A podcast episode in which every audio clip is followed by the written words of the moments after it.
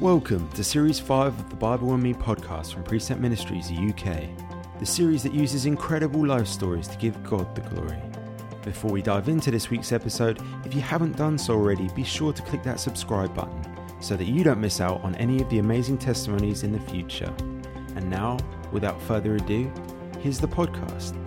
Well, welcome to this uh, Precept Ministries UK Bible and Me podcast, and I am thrilled to uh, welcome Fred Drummond to, to us today. Fred, lovely to have you with us.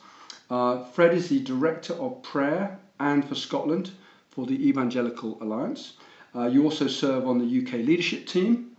Uh, you are an ordained minister in the Church of Scotland, um, and you are passionate about unity and about extending the kingdom of God. You're an author, uh, a speaker, you're married to Caroline, you have two sons, and um, I understand you love film, you love sport, a man after my own heart, and uh, movies, uh, classic movies. So, welcome to this podcast.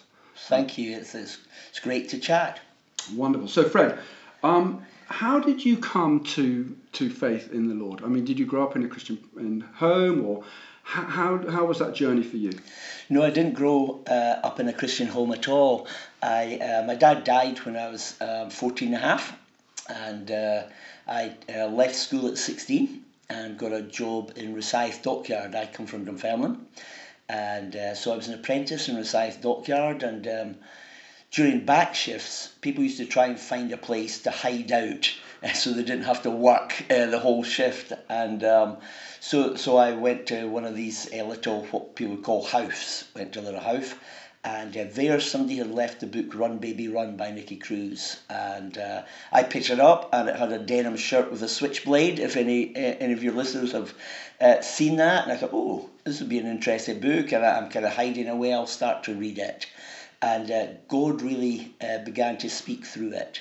And I was gripped by the story, and I, I, was gripped by the idea of a God who loves us and calls us back to Himself. And um, at the end of the book, uh, I sort of uh, put it down and um, could have had no peace for, for days. These sort of questions about um, if Christ really died, then I haven't given any thought to what that might mean what if it was significant? What if he had died for me? What if there was an offer here and I totally ignored it? And uh, these questions uh, carried on in my mind uh, for a while. And then uh, one night I got down on my knees by my bed and said, Jesus, if you're real, um, and, and I'm beginning to think you are, uh, uh, I want you my life. I want to give my life over to you. And I knew instantly that my life had changed and um, then uh, I, uh, I found an old Bible that was in the house. It must have been a present or something, and started reading it. And uh, I had no no idea where to start. Uh, and uh, I started actually with uh, Luke's Gospel, and Luke's Gospel has been central to my life ever since, really, or Luke's writing. but I started reading through Luke's Gospel, and I ended up at the local church, which fortunately was a, a Bible teaching Church of Scotland in in Dunfermline and uh, started to get interest in the word and get support. a, a little church. Um, I don't think there was anybody younger than me in the whole whole congregation. Um, but I, I, began to, to learn uh, and grow. And then within about six months, uh, God called me to uh, give up the work I was doing in the dockyard I went as a voluntary social worker uh, just to uh, befriend children who had hard backgrounds and no longer communicated. There was nothing physically wrong, but they they uh, didn't just didn't speak and mm. used to uh, take uh, a couple of these uh, guys for snooker and swimming and, and these kind of things. And uh, then uh, God called me to what was BTI, which was a Bible Training Institute in Glasgow and um, and um, my my faith has grown from there. Wonderful. So, so um, you were in the interesting. You were in the dockyard. It was just a book, reading a book. It was testimony. Clearly, I mean, I, I remember reading that book myself many years ago. Wonderful, amazing, powerful story, isn't it? and a guy in very t- tough circumstances, wasn't he, Nicky Cruz? Um, That's right. Grew up, in, yeah. you know, as you say, uh, in, in tough circumstances, but then God invaded his life, and obviously the importance of testimony. I know um, storytelling and, and is something that you love as well. Hearing hearing people's testimonies and, and of what God is doing in their life. So amazing. Just um, God reaching out to you through through a book. Yeah, and then finding, uh, as I say, uh, very early, by the grace of God, um, picking up a Bible and beginning to be captivated by the Jesus story. Yes. Um, and beginning to see how the Jesus story actually impacts all our stories. Yes. Uh, and it's the transformational power of the Jesus story in Scripture uh, that redirects and begins to disciple us and, and make us think and make us grow. And, and I was at the most basic stage of, of all of that. Um, but, but still, uh, there, when, um, when people who have never heard or seen Scripture before, um, unchurched people, uh, suddenly are confronted by Scripture. Um, there is a power in the Word. Mm. Amen. And, and it's a captivating story. And if the Spirit then begins to take that captivating story and applying it to people, I think I think it's the most powerful thing in the world. Amen. Scripture and the power of the Spirit. Amen to that. And so, how old were you when you went to the Bible Training Institute? Um, my goodness, that's a long time ago now. I think I was around about 20, 1920, Oh, something wow. like that. Oh, Um, yeah, So, how long were you there for? I was there three years. Okay. Uh, did various things um, in summer So I uh, went on mission trips to uh, to bits of the UK. I uh, spent uh, with my wife. We uh, spent a summer at uh, at Ichthus in London when they were in their church planting uh, stages, and uh, I was very fortunate to have that mix of something like Ichthus, but actually my my home church was a church called Larbert Old uh, Church of Scotland, which was a well-known Bible teaching uh, church. The, the minister was a guy called David Searle, and uh, David was a strong expository a preacher. So if we were uh, doing a gospel in the morning, we'd be doing an Old Testament book uh, in the evening. Uh, we'd be doing a New Testament letter midweek in, at the prayer meeting, and we, we would take as long as it took. So David would maybe take you know two weeks on a chapter or or whatever, and. Um, well, i- in some ways, my uh, journey of faith has moved on. Uh, mo- I would say um, more in uh, in a sense that I, I see in Scotland being such an unchurched place now that, that we have to be more reliant on the supernatural alongside the word and never on top of the word but alongside the word. Um, but what being at Larbert Old and then at Chryston Parish Church, which is another one of these big expository teaching churches, was that discipleship it comes through studying the word Amen. um, and uh, that um, almost old uh, Presbyterian evangelical discipline of you know you read every day, uh, your scriptures taught consist, uh, consistently. You don't just pick themes and suddenly do it. You you pick a book and you work your way through the book, and um, uh, gives you a, a rootedness, I think. Um, that whatever else changes round about you, you know you know the power and authority of, of Scripture, and uh, and I would never have changed that. Yeah, wonderful, wonderful. Um, you, um, there was a time in your in your Christian life that you became the first minister of two churches in Perth. Um, tell us about that. Well, it's interesting. I was the assistant minister at Chryston Parish Church, which uh, was one of the, the biggest evangelical uh, expository teaching churches. And, uh, and the minister there uh, went up to Perth to speak at a conference. And uh, uh, being the assistant, I was leading a prayer meeting midweek at our home church. And uh, Martin phoned, said, uh, When you're taking the prayer meeting, you really have to pray for Perth. Um, because I'm here speaking at this conference and I have a, have a real sense that um, there's just not a whole lot happening in, in Perth, and uh, and they need the ministry of, of the word. They need expository uh, teaching here. And said, well, I'll bring that. Uh, you know, I'll bring that word to the prayer meeting. We'll pray for Perth. Uh, little knowing that uh, three months later there'll be a, a, a vacancy of a congregation in Perth, and it was uh, a union. So what the Church of Scotland did in these days, and I think still does, is if there are two vacancies of two churches that are quite uh, similar uh, geographically, they'll sometimes make them into one church. and then pick one building. You can imagine how, how much fun that is. Um, and then bring in a minister to this first new union. And this was a first new union creating this almost super parish. Uh, but it was, it was a, a fairly strange union because it was a city centre, reasonably middle class church.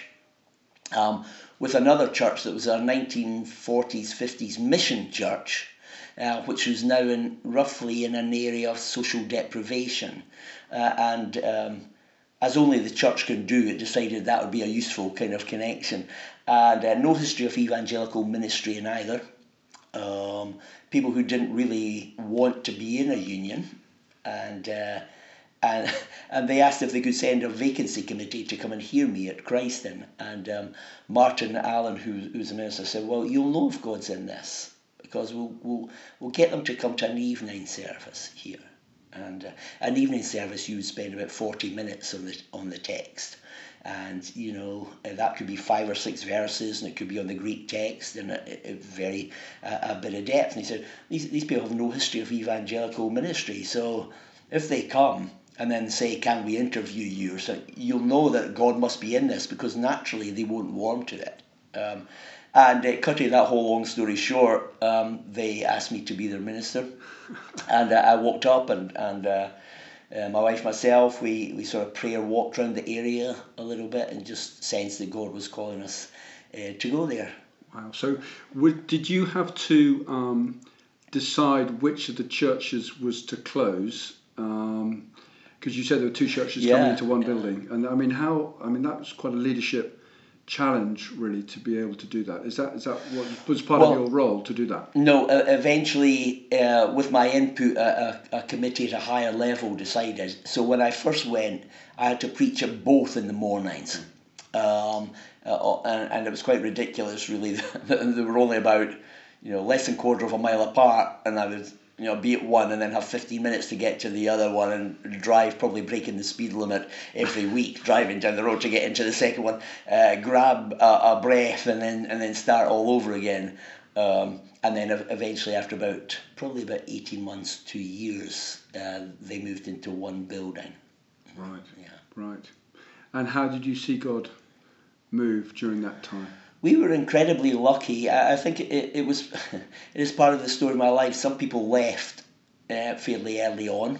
Um, we got one or two um, letters explaining their dissatisfaction with the with the minister. Mm-hmm. Um, and uh, one in particular from a from an elder who said he thought there was way too much of an emphasis on sin in our church because um, I was because uh, I was preaching through the gospel, um, and we saw people come to faith, and uh, we saw people come to faith every year that, that we were there, yeah. um, which uh, which was fantastic. Yeah, absolutely, absolutely. I mean, leadership, church leadership is tough, isn't it? Uh, I mean, I'm not a church leader, so I don't know, but I, I have spoken to a number of church leaders, and, and it's tough. And of course, you you have people that are leaving your congregation, but you know, in a sense, voting with their feet um, expressing dissatisfaction. I mean, that's tough, isn't it?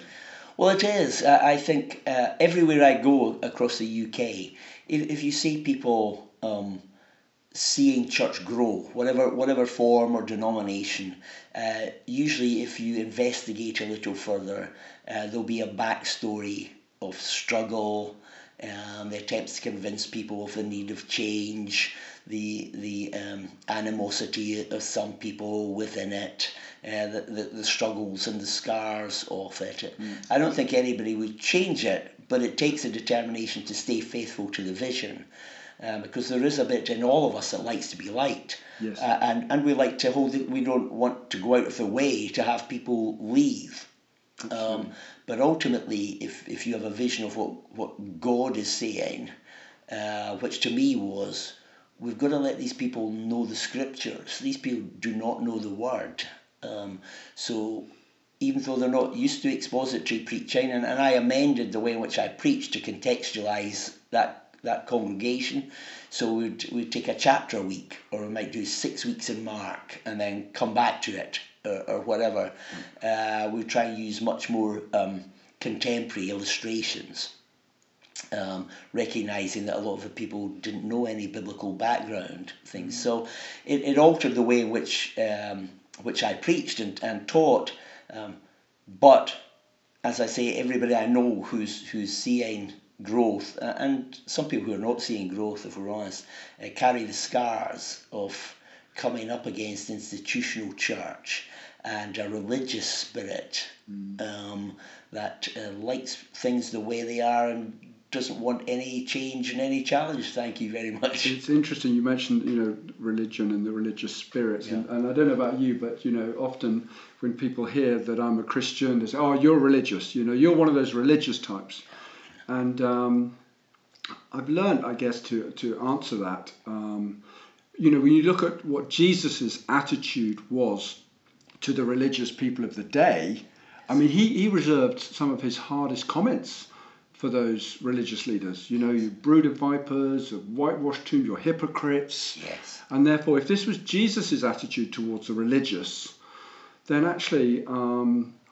I think, um, you know, I, I, I'm almost offended when if people say, you know, you're religious. Yes. Because yes. it's actually um, it's almost an insult really to be called religious but i guess for people that don't know about church and being christian that's what they would say you know you're just religious and it's easy to put people into what we're most comfortable when we can put boundaries around people don't we because um, it saves us the time of actually building relationships which then can, can lead to vulnerability and honesty yes. um, so we'd rather keep people at, at, arm's length and simply label them mm. now, I, I don't uh, i have no problem with people outside of church doing that because church quite often we have allowed ourselves to be caricatured by the way which we have responded to the world. Um, mm. my, my, problem has always been um, sometimes the attitude of believers rather than non-believers. Most of my uh, difficult times um, have come with, with with people who would say they love Jesus. Um, or they're committed to the church, or they're attenders, or they're church elders, or deacons' courts, or these kind of the, that those kind of groupings, mm. probably because I expect more. You know, you expect more from brothers and sisters than the attitudes we sometimes get. Yeah. Um, whereas I don't expect anything from, from people who don't know Jesus. Interesting. Uh, we, we have to we have to reach them. We have to um, love them in such a way that we provoke relationship and questions from them. Uh, but I don't expect trust or any of these things. And yet, some of the, the greatest love and trust that I found are people who don't know Jesus. But but I'm not looking for that. I'm looking for that within the Christian family I because we're brothers and sisters. I think that's a very very um, very helpful thing you just said there because we can we can expect that from others. Um, but as you say, if they don't know they don't know the Lord, then then we shouldn't put those expectations upon them. No. Uh, in any way. So yeah. Um, you were involved in a new church uh, development and building a congregation at uh, Perth Riverside. Um, tell us about that. Yes, well, I, I was growing increasingly. Um, we were in a city centre church, we were growing, uh, people were coming to faith.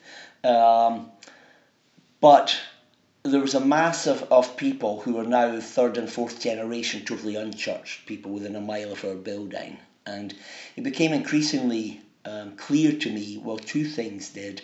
Uh, one, that Jesus was as likely to be out amongst these people as he was in the building. And, and secondly, the culture gap between us, even though in our day, I suppose people say we're quite a cool church, you know, we, we had guitars and all this early 90s kind of thing. Um, but what we were doing was not going to resonate with people who've never been in a building. And I, um, I, I made two or three friends of, of young people who, who were within the parish area. I won't go into the story, it's, it's in one of the, the books actually, but um, but this person we invested quite a lot of time in uh, committed suicide, young uh, young single mum, mm. and um, uh, she said before before she uh, died, a few months before she died, church really isn't for people like me, is it? And um, and that really uh, the spirit convicted me of that. And I, spent probably three months uh, after her funeral thinking you know i'm not sure i want to do church anymore. Because uh, if church is not for people like that i know for sure jesus is for people like that.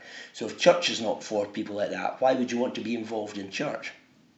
And um, god led me back uh, to luke's gospel again and I'm by no means the first person to see this, but I did see this at, at this time, was that almost everybody in Luke's gospel who regards themselves as an insider is challenged to become an outsider, and everybody who's an outsider is invited to become an insider. It's an upside down kingdom in Luke. So uh, women, uh, children, lepers, all these people are all invited in. You know, they're all, all told to draw near, come to the feast, uh, go out. If, if these people won't come, go out and invite other people that nobody expects. This is this is a grace, abundance of grace. And at the same time, religious people, religious leaders, all these people are all challenged to go out and, and go out. Uh, and it occurred to me that, that sometimes we're doing church uh, missing the point of that parable uh, altogether, missing that kind of narrative through Luke, and so we're making church, um, the way in which we do church, only accessible to people who are already in it. So we're not demonstrating an upside down kingdom um, when we're gathered. And um, so the Church of Scotland um, had been looking at, with our church union of simply giving us a new building. And um, we decided, and this took uh, a little while and a lot of meetings and a lot of votes to say, no, actually, that's not what I want. That's not what I think God is saying. I think God is saying we need to become the first growing church in Scotland to totally close down and give everybody membership certificates. Start again, at least for the first couple of years, without a building. Um, meet in schools, walk around the parish. Um, uh, develop, find who the gatekeepers are, hang out with people, wander around the pubs and the, and the clubs, get to get a sense of what what church might be like. Let's develop a gift-based leadership rather than a lifetime leadership. Let, let's experiment and, and see if we can develop a mm. church that, that is actually focused on on non-church people. So a missional church and um, and as I say, it needed permission from new legislation of the General Assembly 2000, the, the uh, presbytery the Presbyterian Church, our eldership, our board, and our congregation. So you can imagine the, the, um, the opposition to something like that. Uh, but eventually, with God's grace, uh, we got through it and we developed Perth Riverside, which um, which was the first church within the Muirton, North Muirton, particularly North Muirton area of Perth, which was a, a massive a massive housing, 50s, 60s kind of housing, no, no faith community in it. And so we moved into it.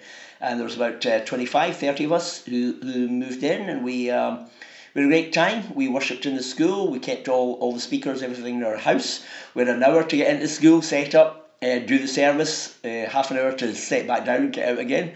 And um, we, we just became a community of faith, really, uh, and started to grow and uh, saw God do some amazing things. Uh, we saw some people from other churches and things uh, start to say this is the sort of church we, we're kind of looking for.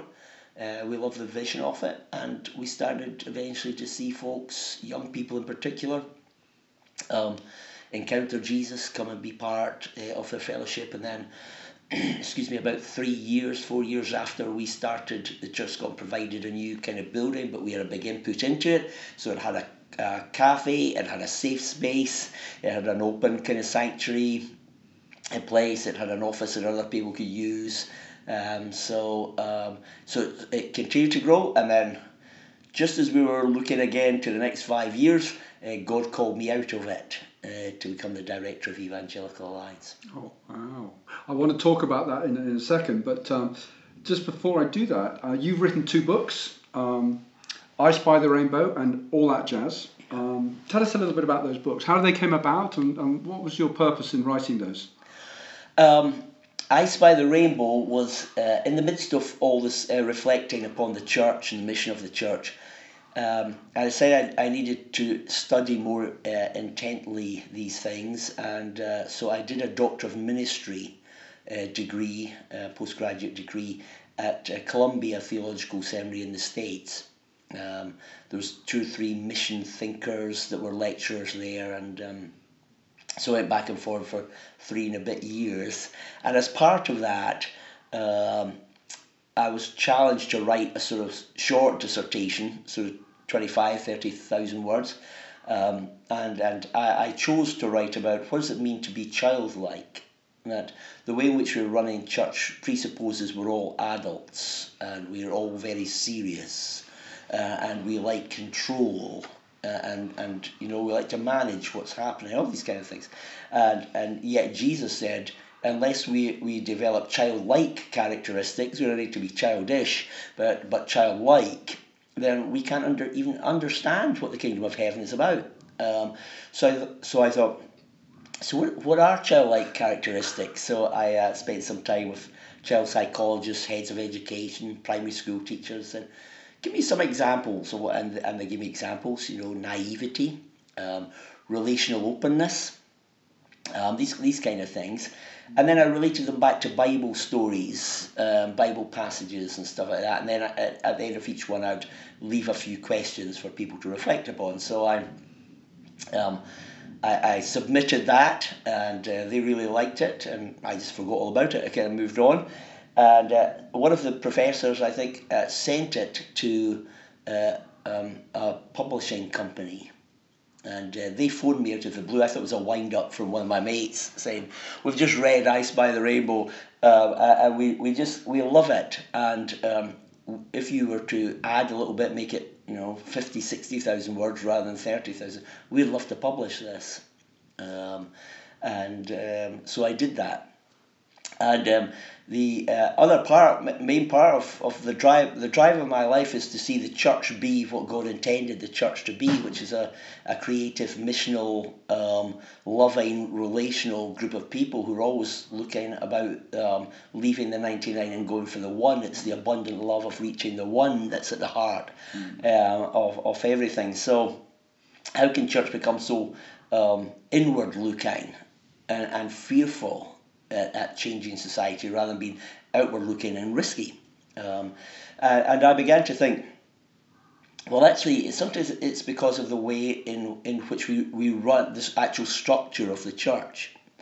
And I began to compare the end of Acts 2 um, with the way in which most churches do church. And um, I've done more of that in the what kind of church stuff that you that uh, that I've done for Evangelical Alliance recently. But my, my point was there was a flow to Acts 2 and to the rest of Acts. You know, you, you, you think you know the theology, um, and then God sends you, you know, you're in the midst of a revival, God sends you out in the desert for one person. You know, and, and that one person is going to be a key person later on in how the gospel develops. But, you know, we'd be thinking, well, we don't want to lose one of our best evangelists to reach one person. But God does.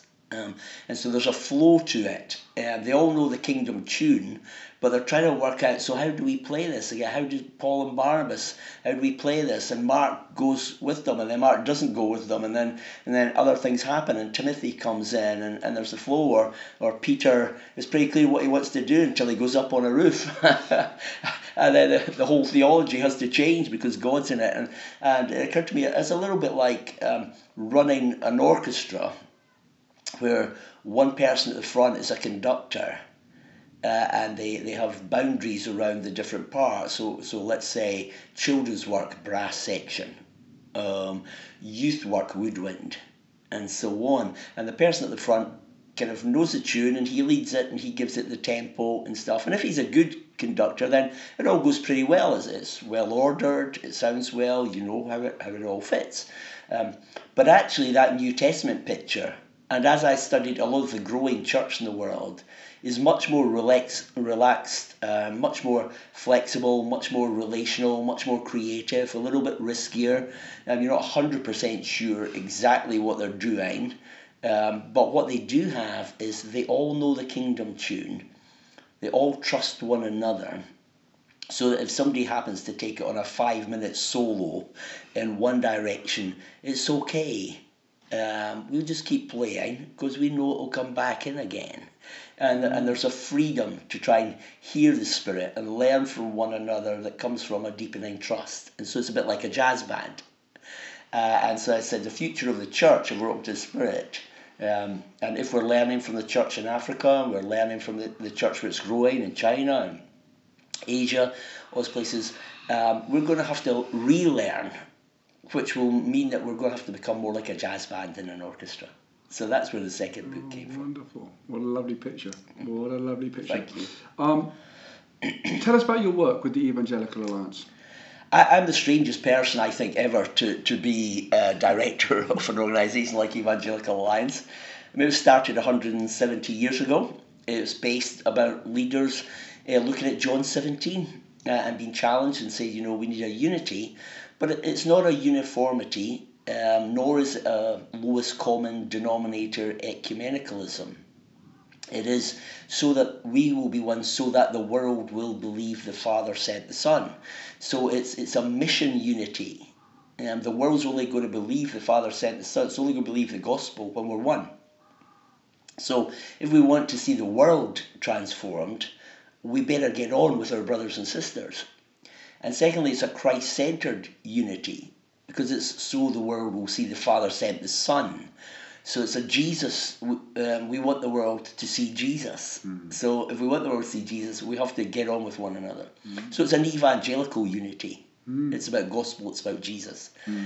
and and it then focus around um, unity around prayer, unity around voice. So speaking into Parliament, speaking for voiceless people, doing advocacy on issues, helping the church work through what it looks like to face cultural issues and secularism, all these kind of things. Uh, and, it, and it's a missional unity. So, uh, how do we take cities back? Well, in one way, we take them back one life at a time, but in another way, we take them back together. It, there's very few places where a city's been transformed by one church.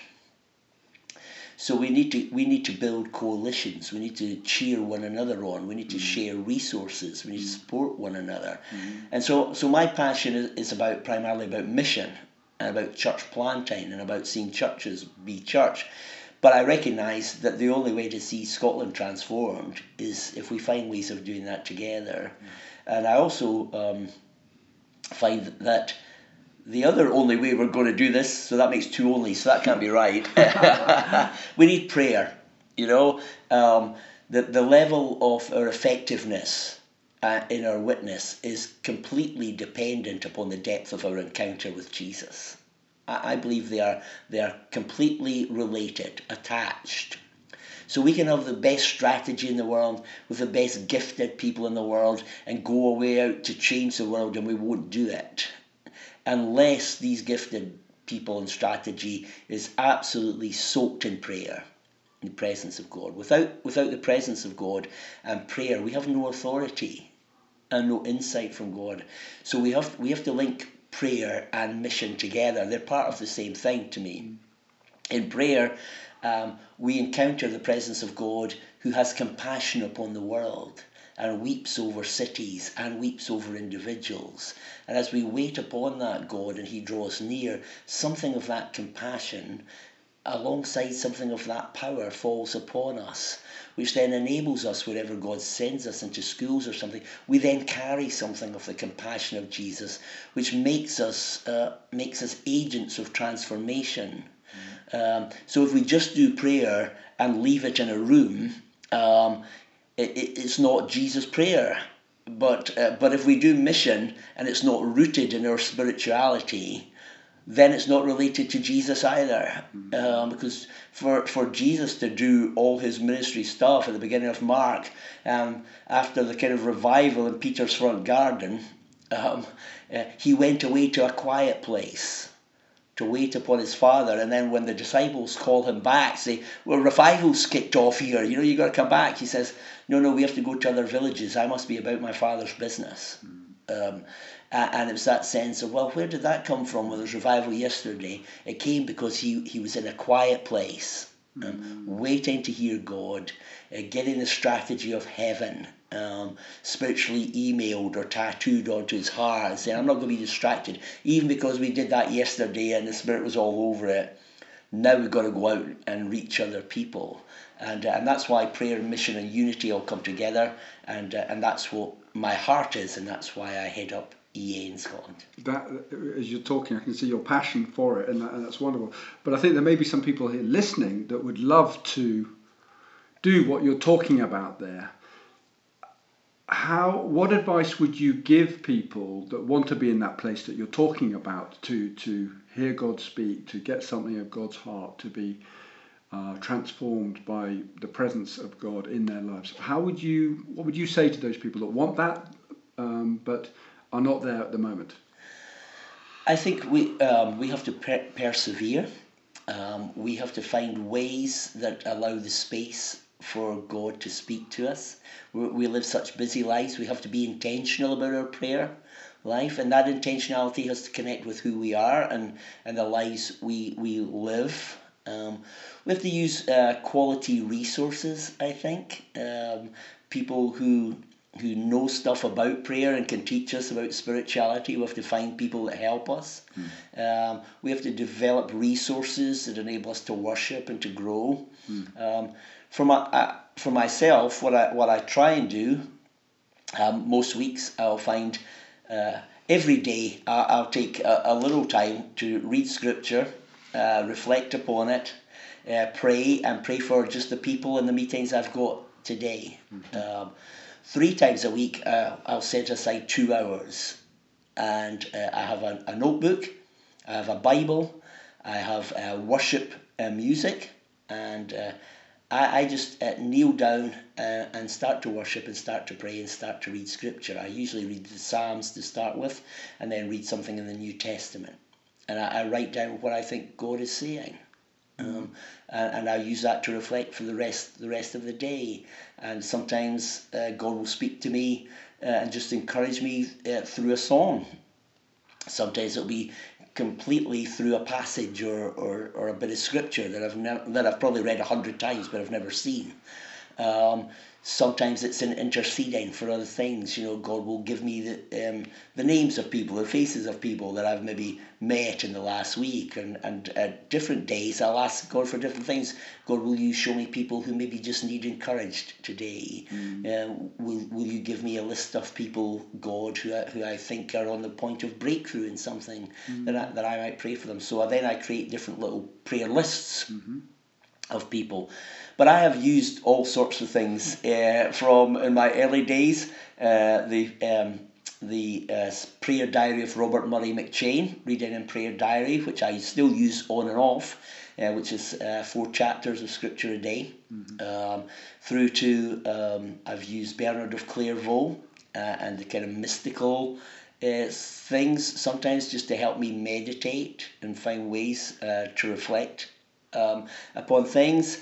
I've used uh, the music of uh, Charles Wesley, and I've used the music of Jeremy Riddle and uh, and Will Reagan. I've used uh, Bethel stuff. I use all sorts of stuff, mm-hmm. Uh, but I just want to be. Um, I, I want to have an intimate, a loving relationship with a father who wants to speak. I don't have to twist God's arm to show up and speak and and, and hang out with me.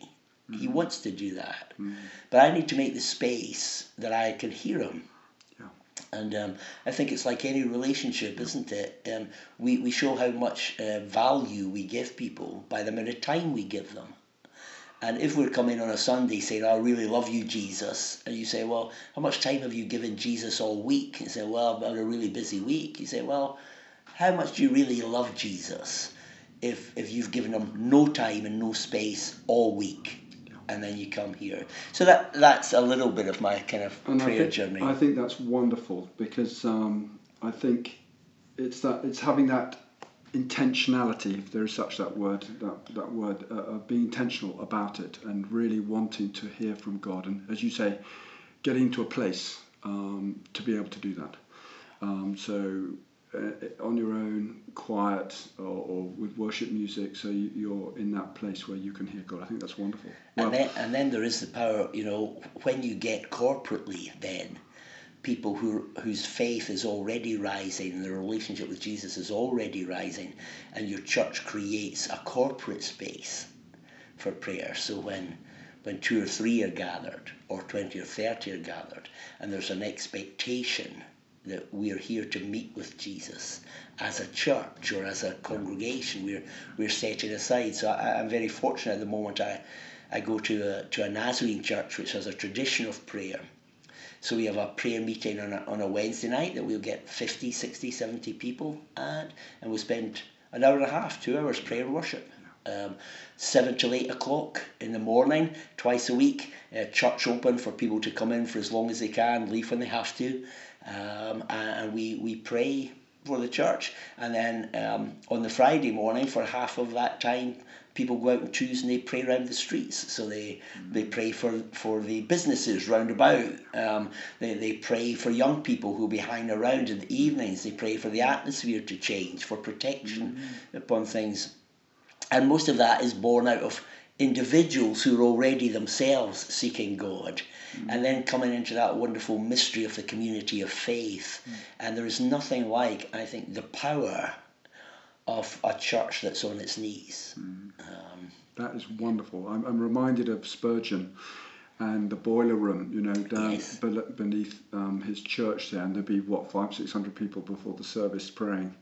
Um, so, uh, and we're very fortunate, our own church, um, to take that very seriously and um, recognise the, the, importance of prayer. But it's not always easy. Not always no, easy. no, because I, I, think the enemy wants to distract us in any way possible because he knows how important it is. Yeah, amen. I'd like to move on um, just to talk about um, the place of the Bible in, in your life, your work. Um, you know, what place does the Bible have in your life? Why is that? Um, yeah. Um, well, I, I see the Christian life almost all different threads weaving together uh, into getting a uh, just a creative picture of who God is and the wonder and beauty and majesty of Him. The primary uh, thread of that, I guess, or two primary threads would be the Holy Spirit uh, and Scripture. How, how do we find out what Jesus is like, what God's missionary purposes are for the world, who I am in Him, uh, only by allowing Scripture to soak in us. So, uh, in one sense, I'm opposed to a legalism that says, you know, you've got to read three verses every day, whether you want to or not. But, but I think as you engage with Jesus, um, you then you then are drawn and captivated by the Jesus story as it's revealed in Scripture. Mm. And the more I soak myself in Scripture and meditate upon it and allow it to to filter into into my character, mm. um, the more of the wonder of Jesus I see. Uh, I'm uh, a little bit suspicious of people who don't take Scripture seriously, but talk about loving Jesus and encountering Jesus. I want to know, well, how how you get it? Who is this Jesus that you're talking about? Because the Jesus I love is the Jesus of Scripture. Mm-hmm. Um, and, and, I'm learning new things about him all the time because the Spirit, you know, reveals things I've not seen before. Mm-hmm. Um, but uh, but Scripture is, is the rock or, or the lens, I guess, as, as we're hearing this week um, at Refuel, uh, is the lens through which you see Jesus. Mm-hmm. Everything in Scripture gives you a clearer picture of who Jesus is. Mm-hmm. So uh, it's. Um, you know, the first thing said, uh, I was doing this in a seminar today, and I was, I was asking people to think, what's the first thing said about the church in, in the New Testament? Um, and we got some great answers. And I said, well, the first thing about the church is they were devoted to the apostles' teaching, Acts 2.42. Um, right after Pentecost, first gathering of the church, Luke's description of it. There are seven marks in it, but the first one is this, they are devoted to the apostles' teaching. Um, so the very first church, the very first thing said about it is they're captivated by the scriptural story of Jesus. It's what shapes them. Um, and uh, and so if, if it was good enough for the very first church that was filled with the Spirit from Pentecost, then I then I, I'll go with that. fantastic. Do you um, would you have a favourite uh, Bible book or character? Um, well, I, I have a few. They change from time to time. Uh, one of the of the characters, I guess, that um, that helped shape my thinking in the early days of Riverside was Stephen.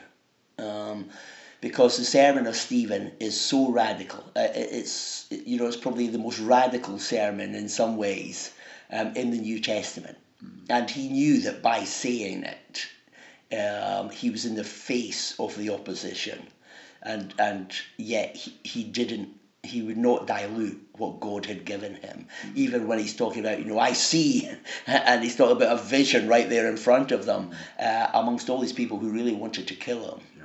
And so the, the courage of mm. faith to mm. follow the vision and be faithful to Jesus, mm. no matter the opposition. Um, I, I think uh, Stephen is, is, probably doesn't get the credit sometimes he deserves. So um, so I love that. As I said earlier, um, the, the narrative of Luke, so Luke and Acts together, uh, has shaped a, a, lot of my thinking around church. Mm.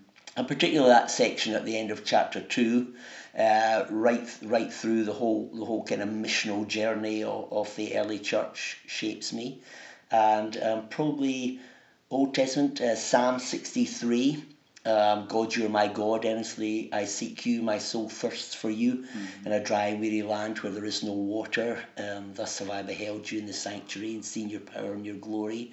Uh, that that kind of uh, psalm that David wrote after the Absalom rebellion, and he's, mm-hmm. he's kind of thrown out, and, and he's in a place where all the things that mark his spiritual success are taken from him temple, kingship, authority. And yet he comes to the conclusion actually, what I'm really seeking is I'm seeking God as in a dry and weary place. I'm not seeking the temple. I'm not seeking for my kingship back. I'm not. I'm seeking for God. It's God first, and everything flows from that. So, so some of the, the Davidic psalms uh, are, are things I meditate upon quite a lot. Wonderful, Fred. It's been a real pleasure to speak to you and to hear of your story. Um, I really do pray God's blessing on the work that you're doing uh, here in Scotland. Um, we haven't had the opportunity, maybe another time, to talk about you know the church in Scotland and uh, whether that's a, a, dry and weary land or not, and, and, the, and, but also the wonderful things that God is doing, uh, um, particularly uh, through this conference that we've been at um, this week here in Refuel. So. Thank you, God bless you, and um, hope to hear more of uh, what you're doing in days and months ahead. It's been a great pleasure. Thank you. You've been listening to the Bible and Me podcast from Precept Ministries UK. By leaving a rating or review, you can help us to reach a wider audience with the good news of God's grace and plans for His people. But otherwise, until next time, we hope you have a blessed week from all of us here at PM UK.